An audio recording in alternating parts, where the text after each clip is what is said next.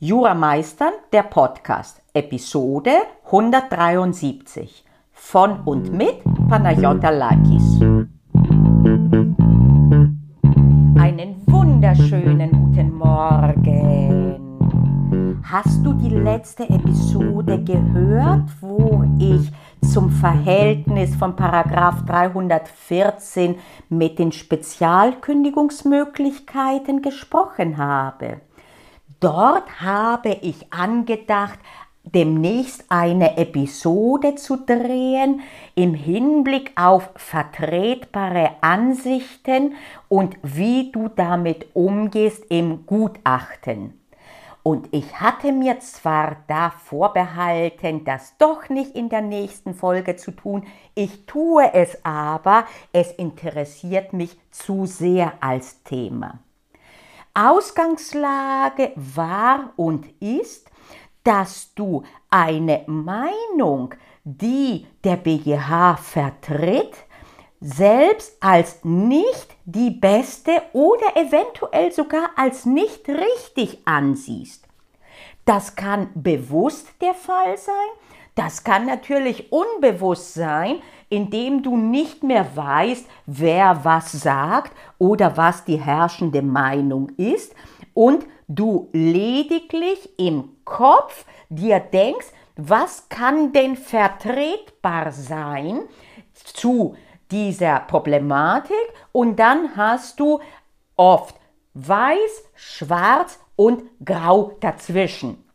Ich glaube, ich habe schon mal darüber gesprochen, wie man zu jeder Problematik, auch ohne es zu wissen, in der Lage ist, wenn man darin geschult ist, Meinungen zu generieren und man muss sie nicht aus dem Gedächtnis hervorkramen.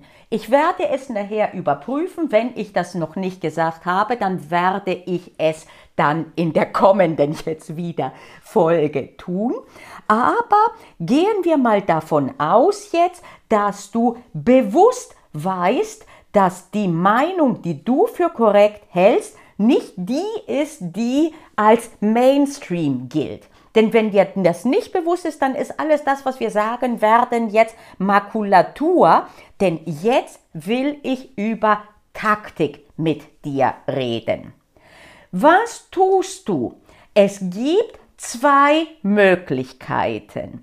Die erste ist, dass du sagst, ist mir egal, was ich jetzt persönlich für richtig finde, da ich weiß, was vermutlich die Aufgabe als primären Lösungsweg drin hat, denn es entspricht der sogenannten herrschenden Meinung. Da ich das also weiß, werde ich das auch schreiben. Das ist die erste Möglichkeit. Die zweite Möglichkeit ist eine andere. Ich kann dir da eine Anekdote erzählen aus meiner eigenen mündlichen Prüfung damals in Griechenland für das Examen, um die Anwaltszulassung zu erhalten. Im mündlichen wurde ich gefragt, es handelte sich irgendwie um Urkundenbetrug. Äh, ich weiß gar nicht mehr in der Sache, was die Frage war. Und es war eine Frage und da wurde ich gefragt, was richtig ist. Und es waren denkbar, äh, beziehungsweise erstmal, ich hatte, was die Rechtsprechung dazu sagt, so, was die Rechtsprechung dazu sagt. Es war ein Richter, der prüfte, ein Staatsanwalt, es war sogar der leitende Staatsanwalt.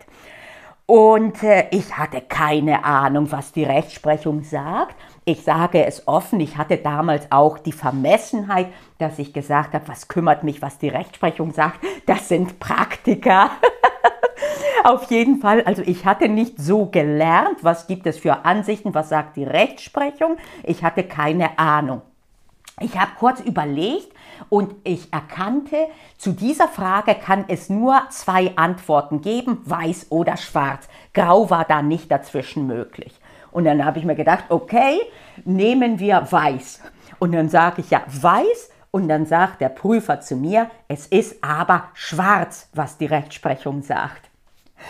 Und da gehen mit mir die Gäule durch und ich hole tief Luft und fange an, das könne ja nicht wahr sein, das sei ja völlig falsch, weil und fing dann an, quasi bereits damals eine Vorlesung zu halten.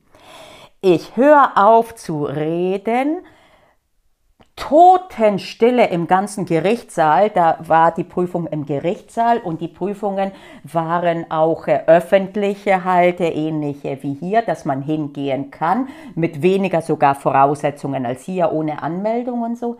Totenstille, du hättest eine Stecknadel fallen hören können. Und ich denke in dem Moment, oh nee, was hast du gerade getan? Du hast ihm jetzt gesagt, dass sozusagen seine Zunft Unsinn erzählt, weil. Und ich kann mich erinnern, da habe ich gedacht, jetzt war's. Aber ich hatte mehr Glück als Verstand. Der Vorsitzende und der, der ebenfalls Richter war in Griechenland äh, für, die, äh, für das ähm, äh, zweite Staatsexamen, wie man es hier nennt, für die Zulassung zur Rechtsanwaltschaft, prüfen jeweils der, Vors der Präsident des OLG-Bezirks, wie gesagt, der leitende Oberstaatsanwalt und so weiter und so fort.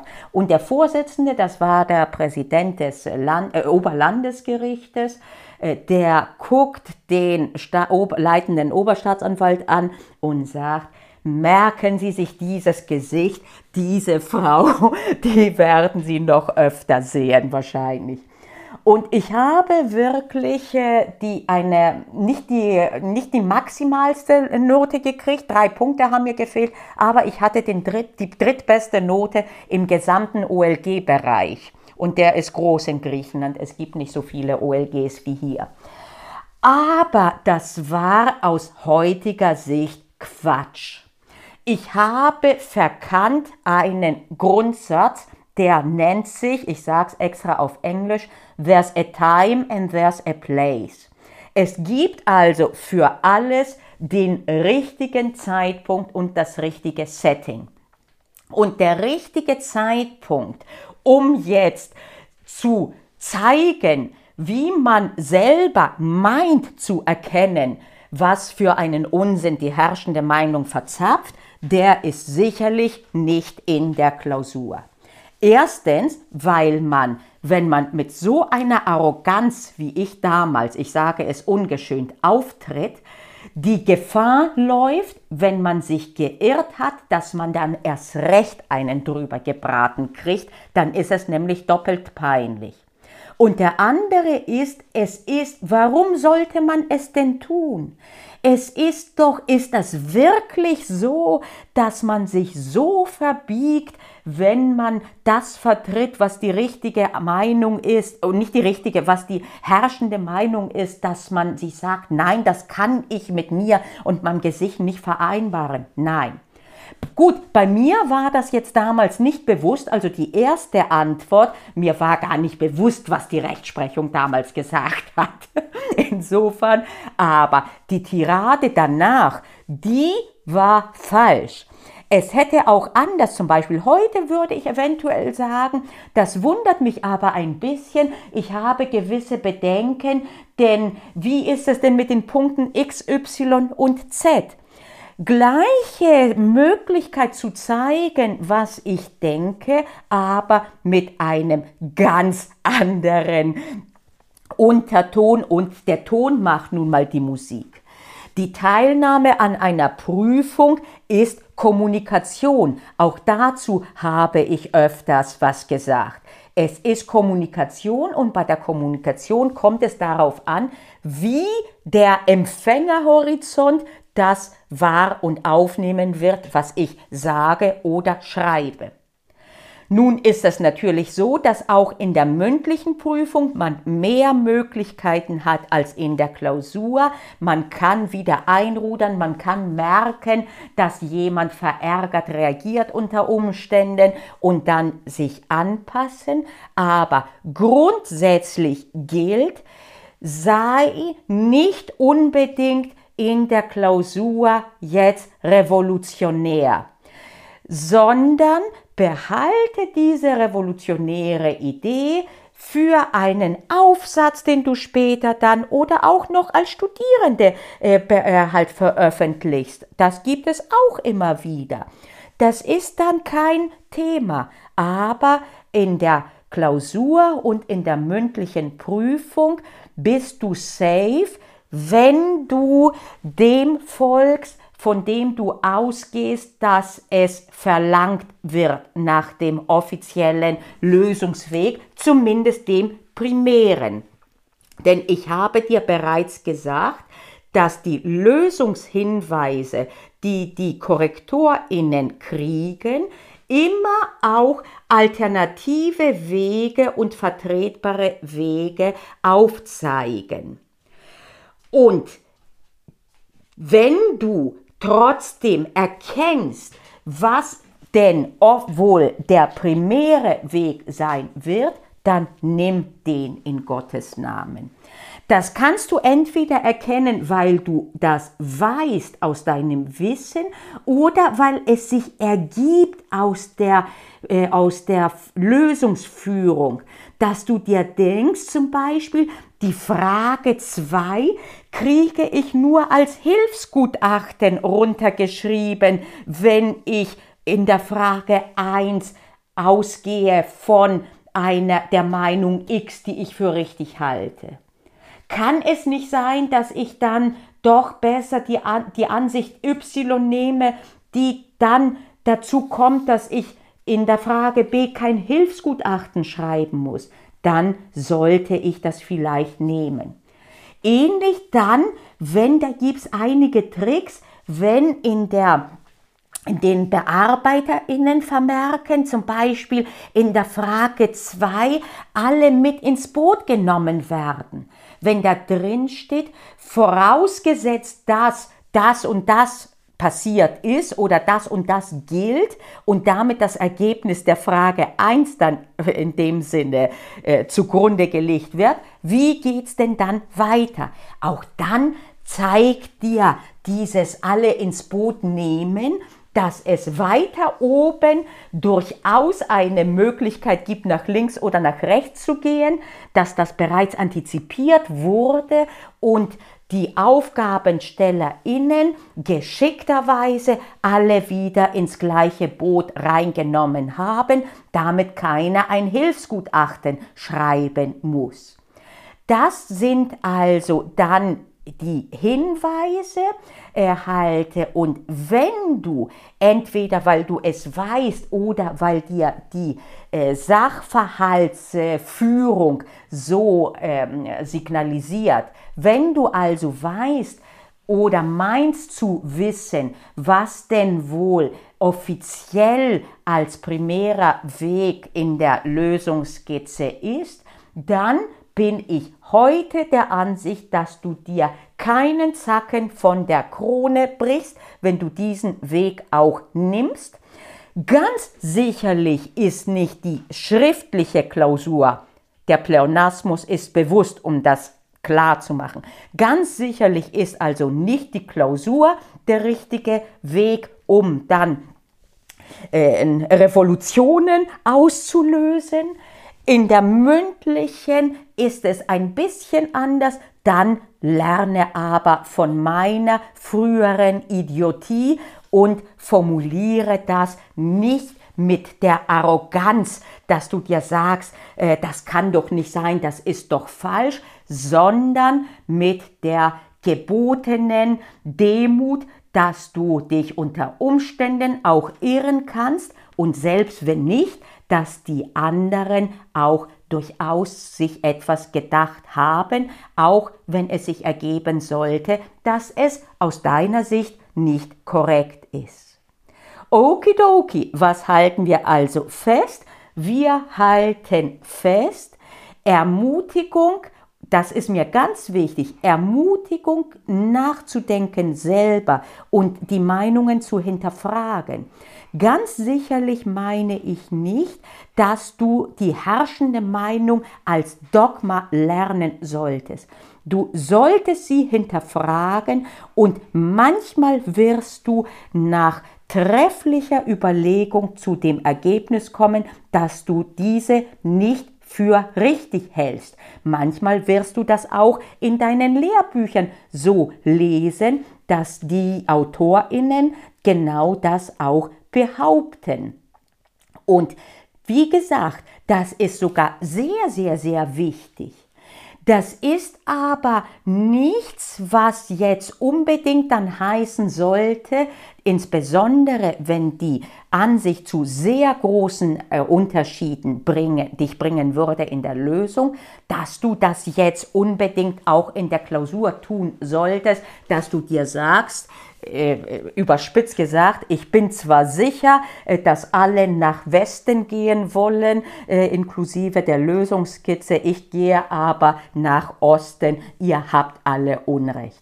Du lebst dann gefährlich. Natürlich kannst du dann später dann hoffen, dass die KorrektorInnen dann auf Vertretbarkeit und Folgerichtigkeit deine gesamte Klausur weiter dann korrigieren. Unter Umständen kannst du remonstrieren und so weiter und so fort. Willst du dir das aber antun? Ist es wirklich so wichtig? In der Regel ist es das nicht. Wie heißt es so schön, willst du recht haben oder glücklich sein? Und das gilt manchmal auch in der Prüfung. Und noch einmal, ich will keine Drückeberge heranziehen, im Gegenteil. Ich liebe Freigeister und ich liebe das Hinterfragen. Ich liebe es auch, wenn ich hinterfragt werde, wenn mich manchmal im Hörsaal ein Student oder eine Studentin selber auf eine eigene Inkonsequenz hinweist. Ich freue mich immer wie Bolle und ich lache mich schlapp. Und indem ich dann manchmal sage, boah, ist das peinlich Jetzt seht einmal, auch ich bin nicht unfehlbar und ich hoffe, dass ich das mittlerweile kapiert habe. In jungen Jahren war mir das nicht bewusst. Aber von dahin bis zu in der Prüfung dann Augen zu und durch quasi äh, halt wie ein Elefant in den Porzellanladen reinzugehen, da ist ein Riesenunterschied. Tu es mir also in dieser Form nicht nach, sei klüger und besonnener als ich.